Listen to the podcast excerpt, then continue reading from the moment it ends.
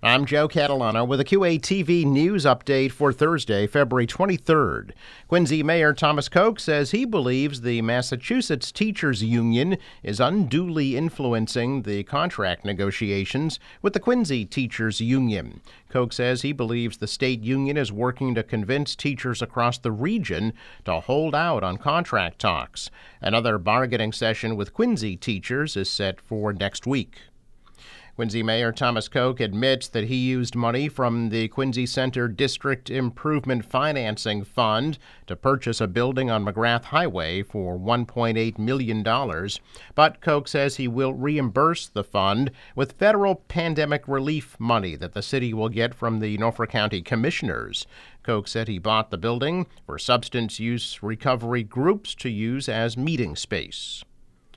Quincy police say at least three cars were stolen from the parking lot of Planet Fitness on Adams Street in Quincy Center while the owners were inside the gym. Police say the thieves stole car keys from jackets in the gym that were not locked up, then took the vehicles. One car was later recovered in Dorchester.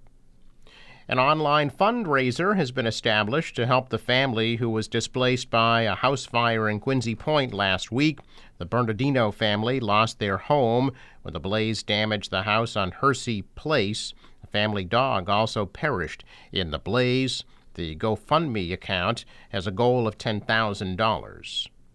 Quincy High School fashion students recently sewed 19 dresses for young girls who can't afford a dress of their own. The students donated the dresses to the Hope for the World International's Dress a Girl Around the World campaign.